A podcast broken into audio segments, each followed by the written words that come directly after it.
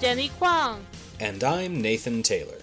Welcome to ArtsLink on CJSW 90.9 FM in Calgary on Treaty 7 lands and Métis Region 3.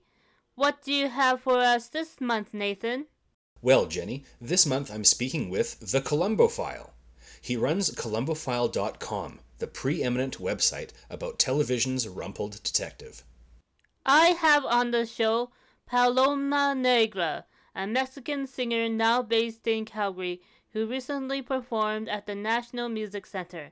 She will be speaking in Spanish and will be joined by Wilmer Alberto as a translator. So here is my conversation with Paloma Negra. Hi, thank you uh, for uh, joining uh, me on the call today. Gracias por estar en la llamada hoy. Al contrario, gracias por la invitación. Uh, she said, thank you for inviting her on. Okay. I guess uh, tell me how did you begin uh, uh, start as a performer? Que si le puedes compartir a ella cómo empezaste tú a, a cantar. Comienzo desde los 13 años o antes, ya cantaba desde niña. So she started at around the age of 13. So she said, um, you know, when she was a little girl. And so, uh, what was it like to perform for the first time at, at that age? Que ¿Cómo se sentía para ti empezar a interpretar a esa edad? Para mí era como, no sé, era como, como mi alivio, era, es, cantar es todo para mí. She said for her, um, you know, it's hard to explain, but she said it was such a relief, and to her, singing means everything. And so tell me about the songs that she began with and how she has um, built her um, uh, repertoire over the years. Que como, ¿Cuál fue la primera canción con la que empezaste y cómo has uh, podido uh, desarrollar, eh, digamos, la colección de canciones que tienes? Ya, desde, desde niña eh, siempre he sido compositora, siempre he creado canciones desde niña. So she's uh, always um, actually written her own material, uh, even when she started. And uh, Pero- ¿puedes repetirlo, por favor? Sí, que, que desde niña he- em, soy compositora y desde niña he compuesto canciones y crecí con la música de Selena. Okay, so she actually um, composed her own songs uh, from an early age, and she was inspired by the music by Selena. de mariachi en fiestas de, de mi familia. and the mariachi uh, also uh, is something that she took in at different family parties and events. What was it about Selena that inspired her? Y como que era sobre Selena que sentiste tú que fue algo que te inspiró de ella. Ya, la primer canción que yo canté em, en mariachi la conocí por Selena, que es Tú solo tú. So the first song she ever performed uh, was done in mariachi style, and it was a song by Selena called "Tu Solo Tu," which means "You Only You." And I guess uh, tell me about the mariachi style for those who are not familiar with that uh, music.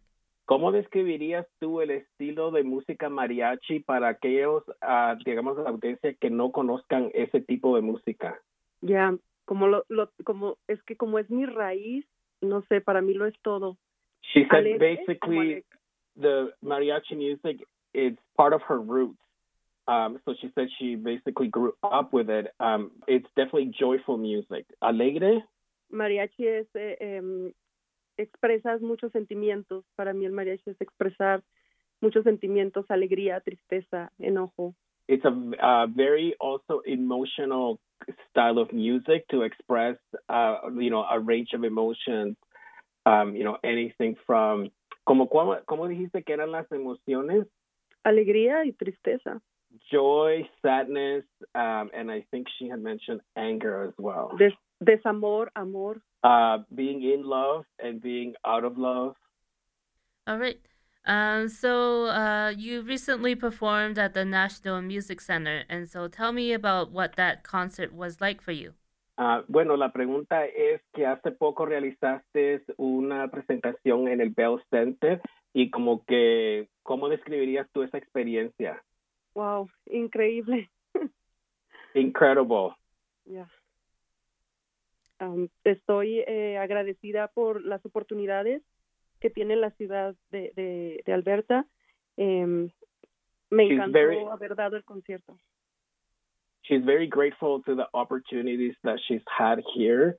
Um, and she really enjoyed um, being able to perform at the concert. How long has she lived in Calgary? ¿Cuánto tienes, cuánto tiempo tienes de estar aquí en Calgary, de vivir en Calgary? Yeah, three years. How have you enjoyed like um, the music scene in Calgary? Eh, ¿cómo, ¿Qué te ha parecido, digamos, la, el- la escena musical de Calgary? Oh, es asombrosa, es multicultural. Um, she said it's very impressive, very multicultural. Uh, So uh, I also attended that concert um, in December, and so I found it to be a wonderful evening and full of joy and laughter. And so um, hopefully uh, you'll be able to perform uh, more in the future. Do you have plans for the new year now? Dice que ella tuvo la oportunidad de atender en persona al concierto que tuviste en, en el Bell Center. Y la pregunta es de que si tienes algunos planes ya realizados para tener más eventos en este año. Oh, oh thank you so much for, um, por estar en, en el evento. Uh, thank you so much for being at the event. Eh, hay proyectos de, de viajar y, y presentar em, el concierto en, en diferentes ciudades de, de, de Canadá. She has plans to definitely expand in uh, traveling to other cities to perform live music across Canada. pero tenemos que esperar am, por estas nuevas restricciones que existen por lo de el COVID. Uh, so she's kind of waiting at the moment to um, just see like where the, the restrictions go um, as far as being able to kind of um, finalize those plans. Tell me about some of the songs uh, you've been able to perform, especially on that evening in December. Que le compartas sobre las canciones que ya realizaste, las canciones en tu repertorio y específicamente más las canciones que cantaste en el concierto. Ya, el concierto era exclusivo para presentar mis mis composiciones, So the concert was exclusively um, to focus on her performing uh, songs that she's composed herself. pero incluí covers de grandes artistas mexicanos. And it also included covers by really well known Mexican artists. And so tell me some of the well known artists um, she's been able to perform the music uh, from them. Que si le compartirías a ella, por ejemplo, quiénes son los mexicanos, los cantantes mexicanos que te han inspirado, que son más conocidos. Eh, Lola Beltrán, ya, am, Vicente Fernández, Algo que le quieras compartir a ella sobre él específicamente. Él fue un gran ícono de la música regional mexicana y hace poco falleció, de hecho. Well, Vicente Fernandez is an icon of regional Mexican music, um, and he uh, passed away very recently. Sorry to hear about that. Uh, hopefully, um, he has uh, been able to leave his uh, legacy of music. Que qué pena que haya fallecido y que ella espera que esta, digamos, la, la, el legado de música pueda sobrevivir. Sí, claro. em, eh, por eso también estoy trabajando en, en, en esta música regional mexicana. And this is precisely why she is focusing specifically on regional Mexican music. con mis composiciones este y también dándole un, un giro a, a, um, soy compositora y escribo para norteño como ella lo vio en el concierto cumbias The songs that she's actually been writing herself are uh, focusing on like norteña style, which is a northern style, northern Mexican style of songs. So she had mentioned that um, the new uh, music she's writing will also include cumbias. I guess uh, you can uh, please uh, talk about the song we'll hear in this episode. I hope uh, hopefully I uh, pronounce it correctly. Is it Care? Que si puedes compartirle algo sobre la canción que ella va a compartir en este episodio del, del programa y que espera que lo esté pronunciando bien y la canción es titulada Caray. Caray, claro. um, esta canción es, es dentro del álbum de Ventana del Alma. This song is part of an album called uh, Ventana al Alma, which is Window to the Soul. Eh, las grabaciones de Caray se hicieron en Canmore. Um, the uh, recordings for the videos of the song were done in Canmore. Um, menos 18 grados. At minus 18 degrees. Yeah, I was able to uh, see the video, and so how how long did that take to film? Dice que ella tuvo la oportunidad de ver el video y que quería saber cuánto tiempo duró la filmación. Wow, um, todo el día eh, de grabación. It was a full day, basically, of recording. Wow, that's pretty um, great that you were able to find um, the time and the location to film it. Qué bien que encontraron el local eh, para filmar. Sí, claro, eh, Canmore, eh, Canmore es, es beautiful, es, es, Alberta es hermoso. She thinks that um, the Canmore area and Alberta itself is, is such a beautiful um, place. Y si puedo recalcar que, que um, somos artistas independientes. Okay, she also wanted to emphasize that she has been um, an independent musician. And so, um, how has she found being an independent musician and living in Calgary uh, with that uh, career?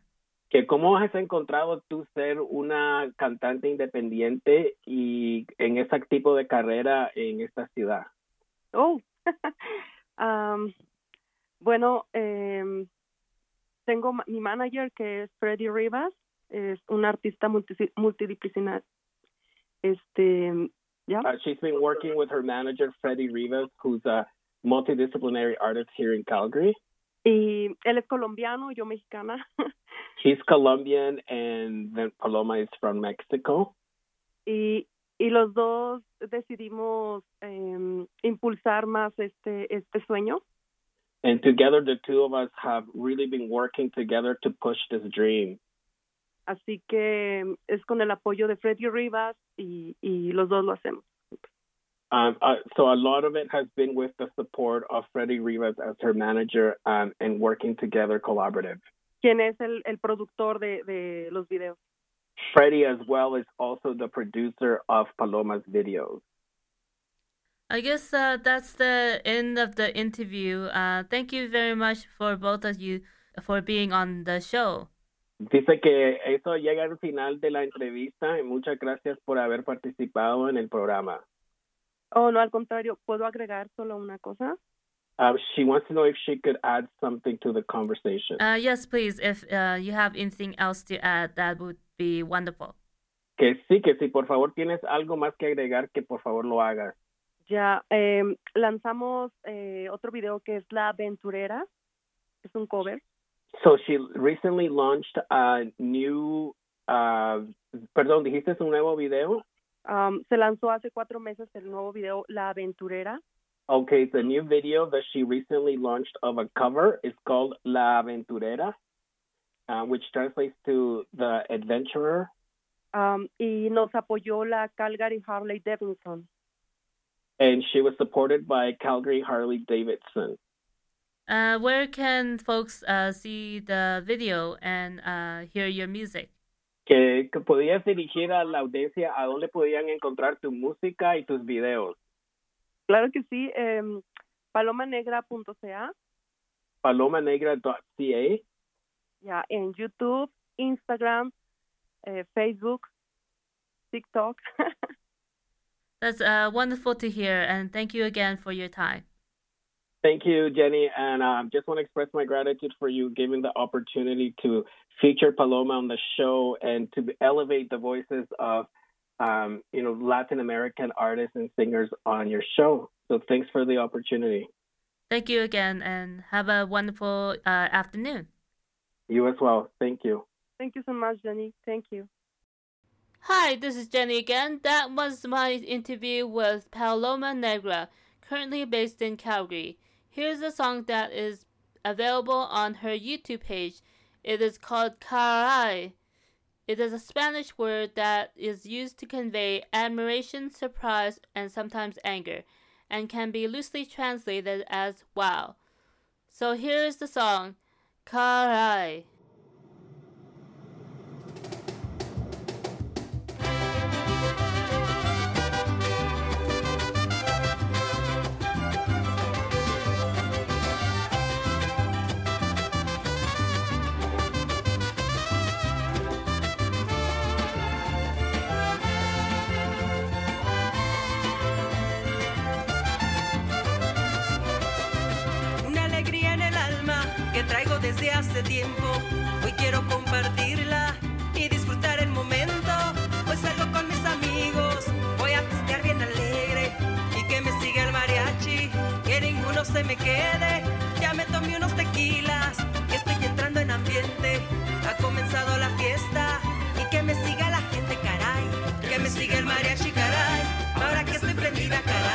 Que me sigan tocando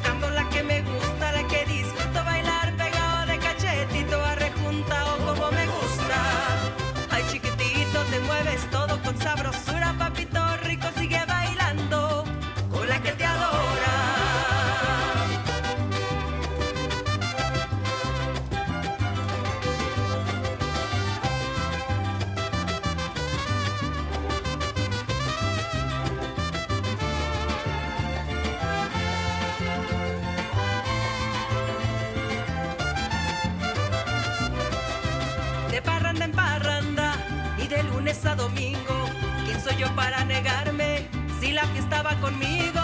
Los chicos están gozando y todos quieren bailarlo, quieren bailar pegadito, todos siguiendo este ritmo.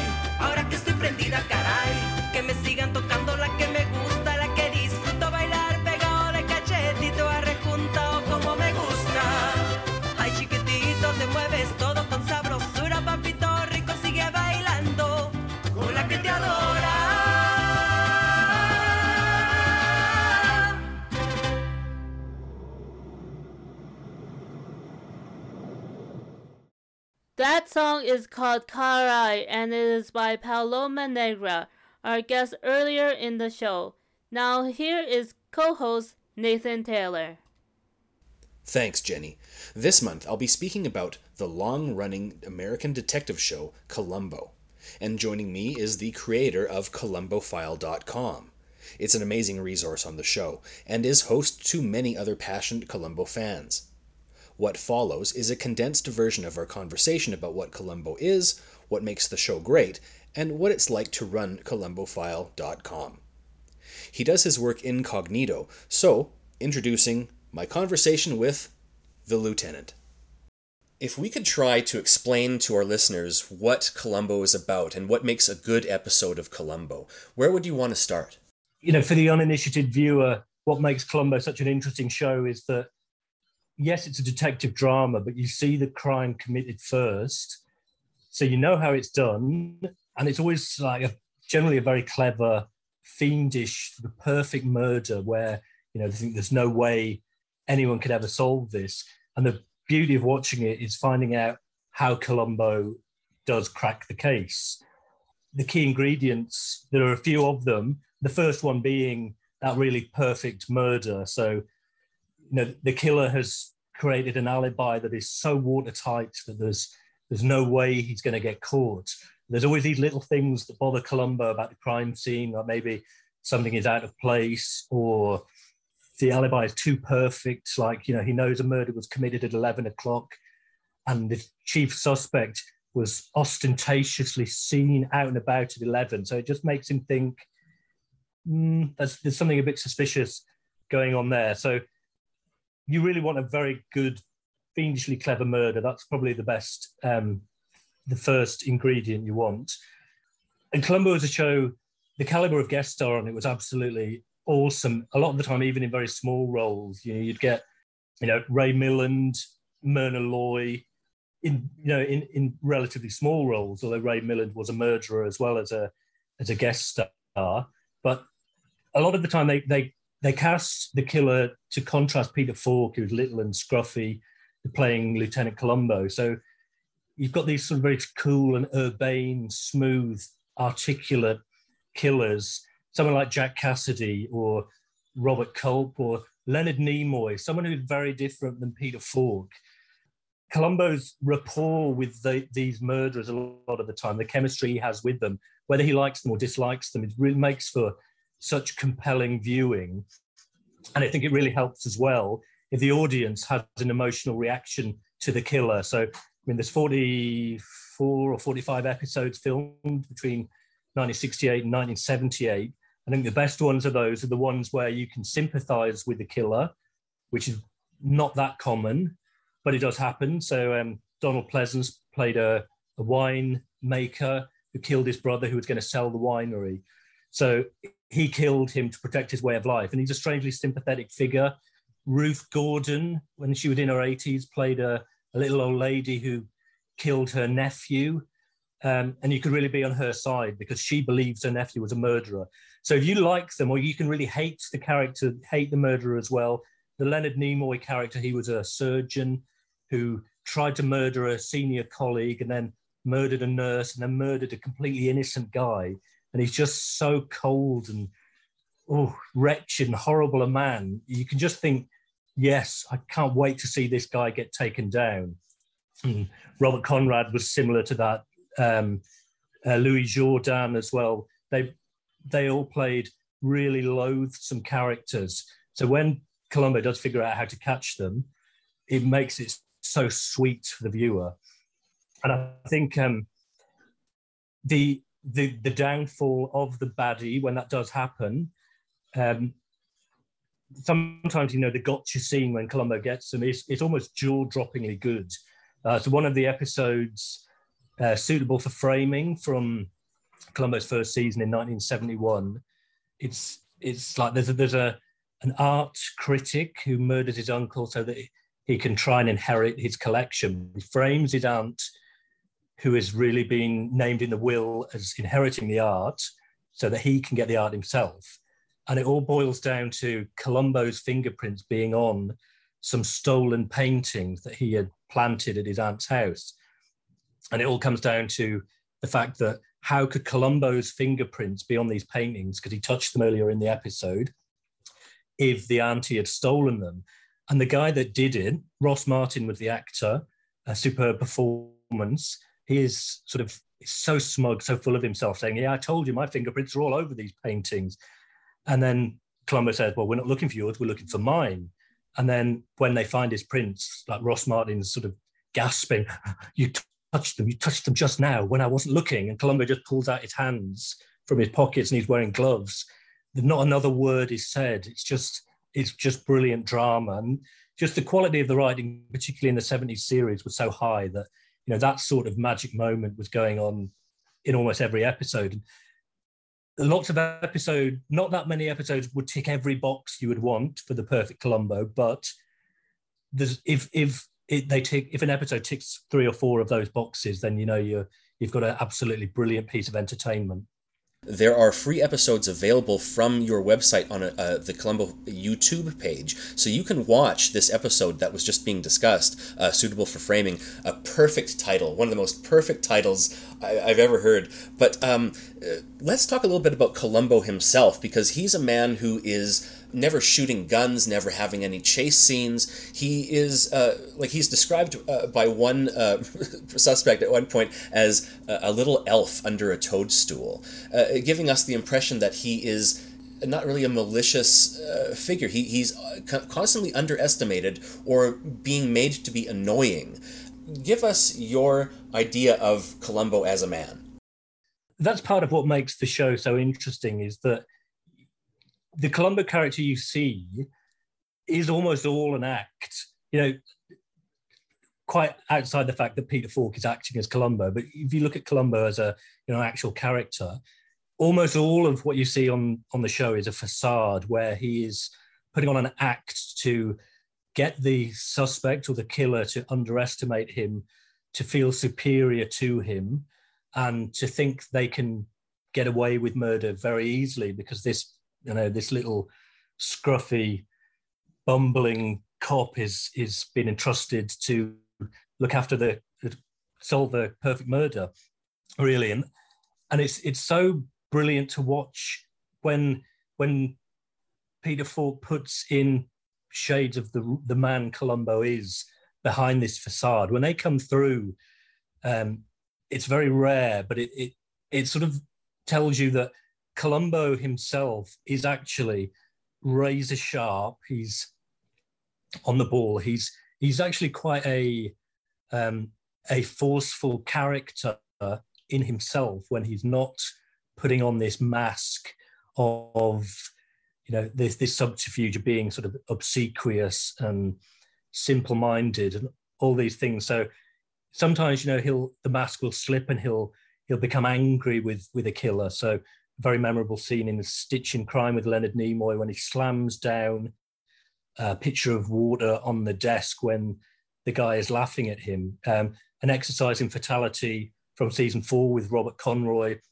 Columbo hates this guy and he believes the guy is responsible for the wife of the victim having an overdose and they're sitting together in hospital and Columbo really lays into him.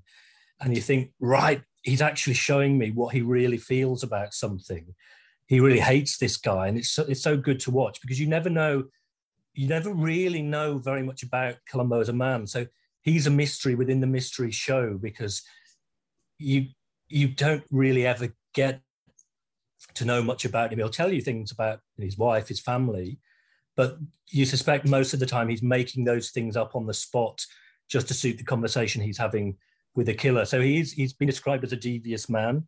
Um, he admits to that. Some of the the shrewdest killers do do recognize him for what he is. I think um, Lee Grant, who is the the murderous lawyer in the the pilot episode um, "Ransom for a Dead Man" in 1971, she says that you know Columbo comes slouching in with his shop worn bag of tricks, but it's really the jugular he's going for, and I bet most of the time he gets it, and that's absolutely right. You know, he's just he's playing the fool, but you know he's as sharp as Sherlock Holmes beneath it all, a lot more earthy than Sherlock a lot less showy, but he is he's on that level of of intelligence.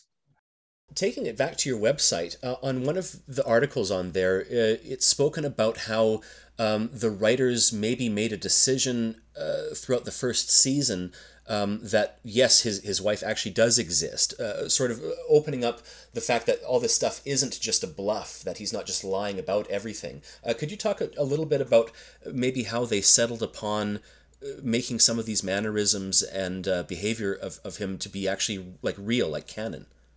Mm.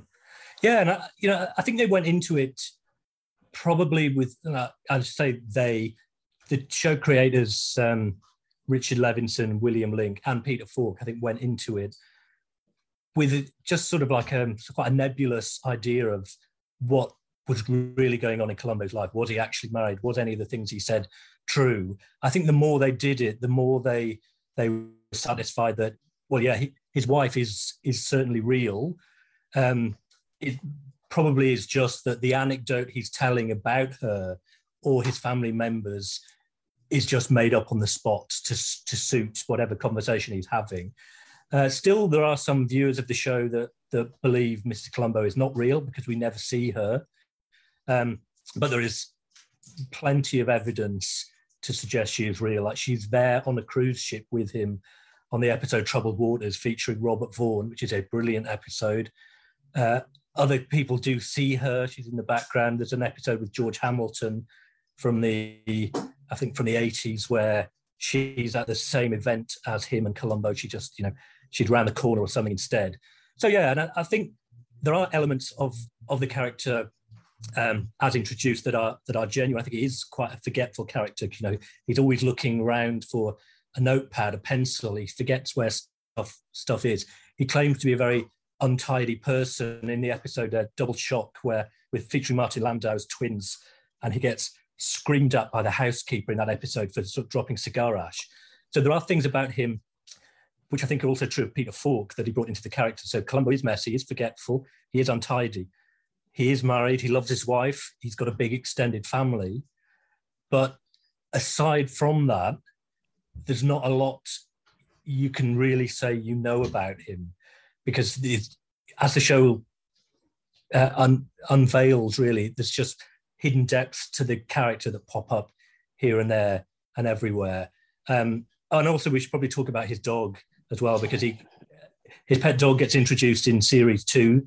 Uh, he was rescued from the pound. It's a big, sloppy, slovenly basset hound, and you can just tell man and dog had such awesome chemistry going on there. It's it's you know, and dog's only in I think he's in six or seven of the episodes in the 70s and it's just such an authentic relationship between man and beast that you can you know love a creature but still find it really frustrating.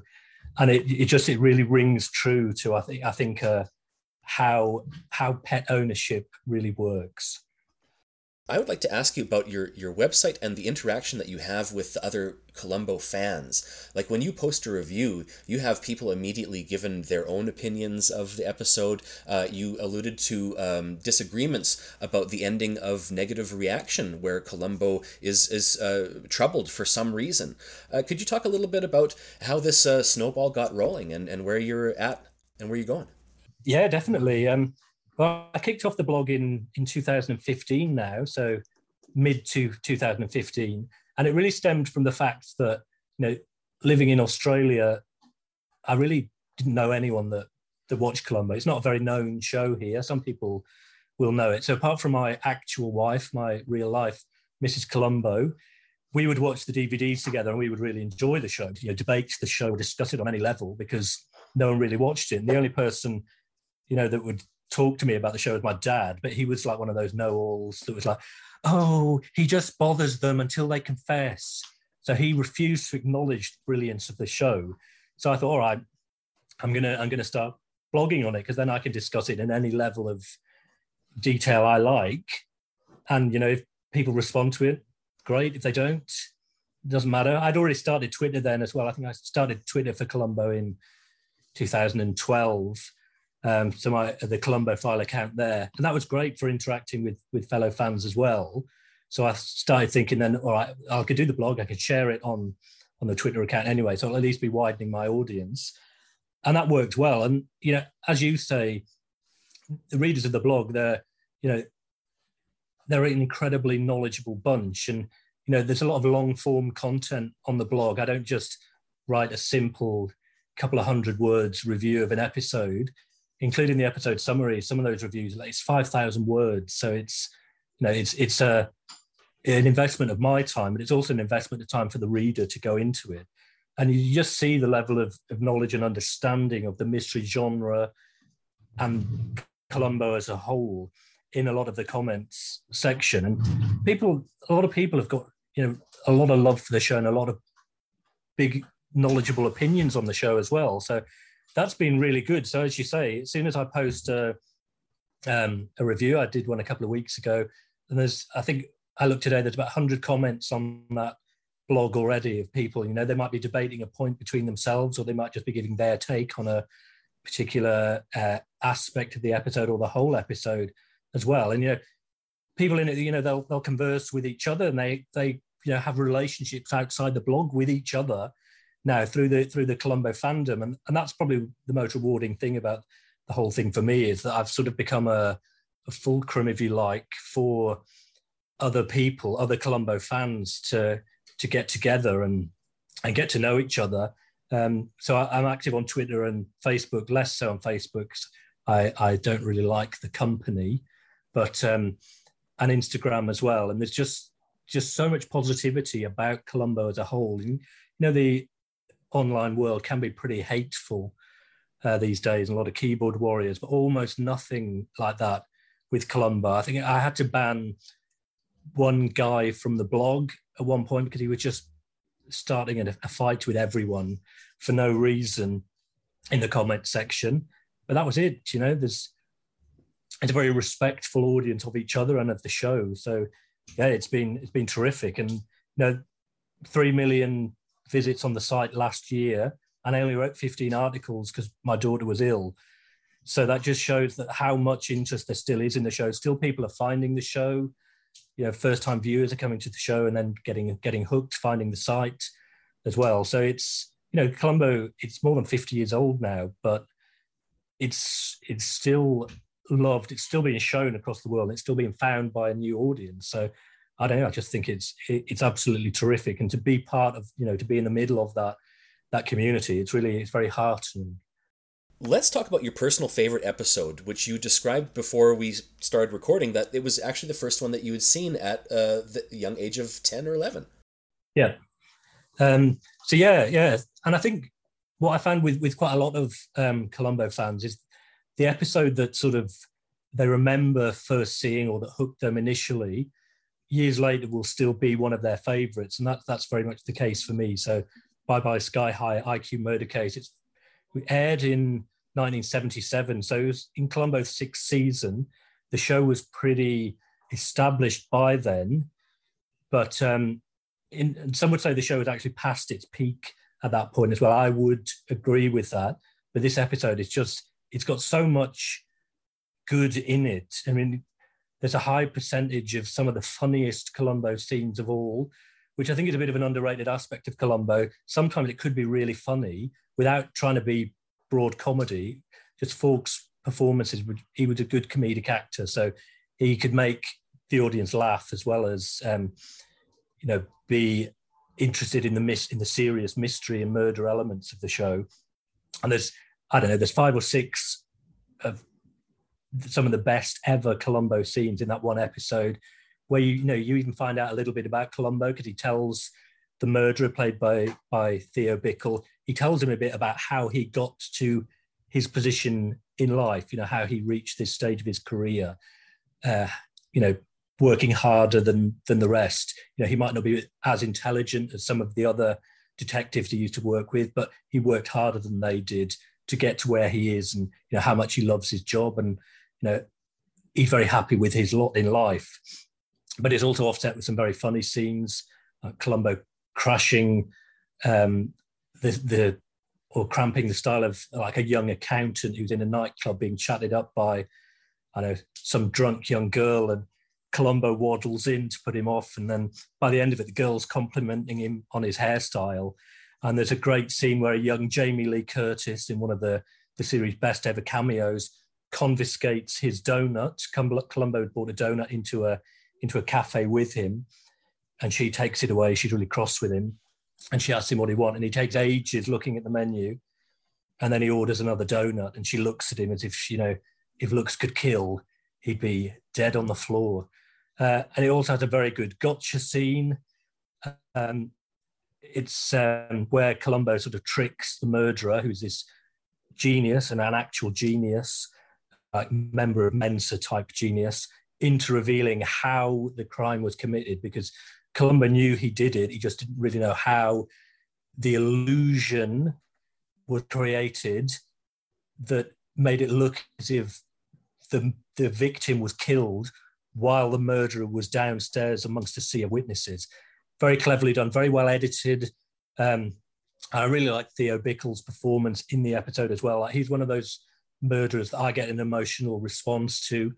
So even though he committed a, wicked crime, he is someone you can feel sorry for because you know he himself reveals what a lonely life he's had and he had to hide his gifts as a child. So it really does tick a load of of the Columbo boxes and really one of Falk's best performances from from the latter series of the 70s as well, like full of whimsy and fun, but he's got that hard edge to him as well that you don't always see.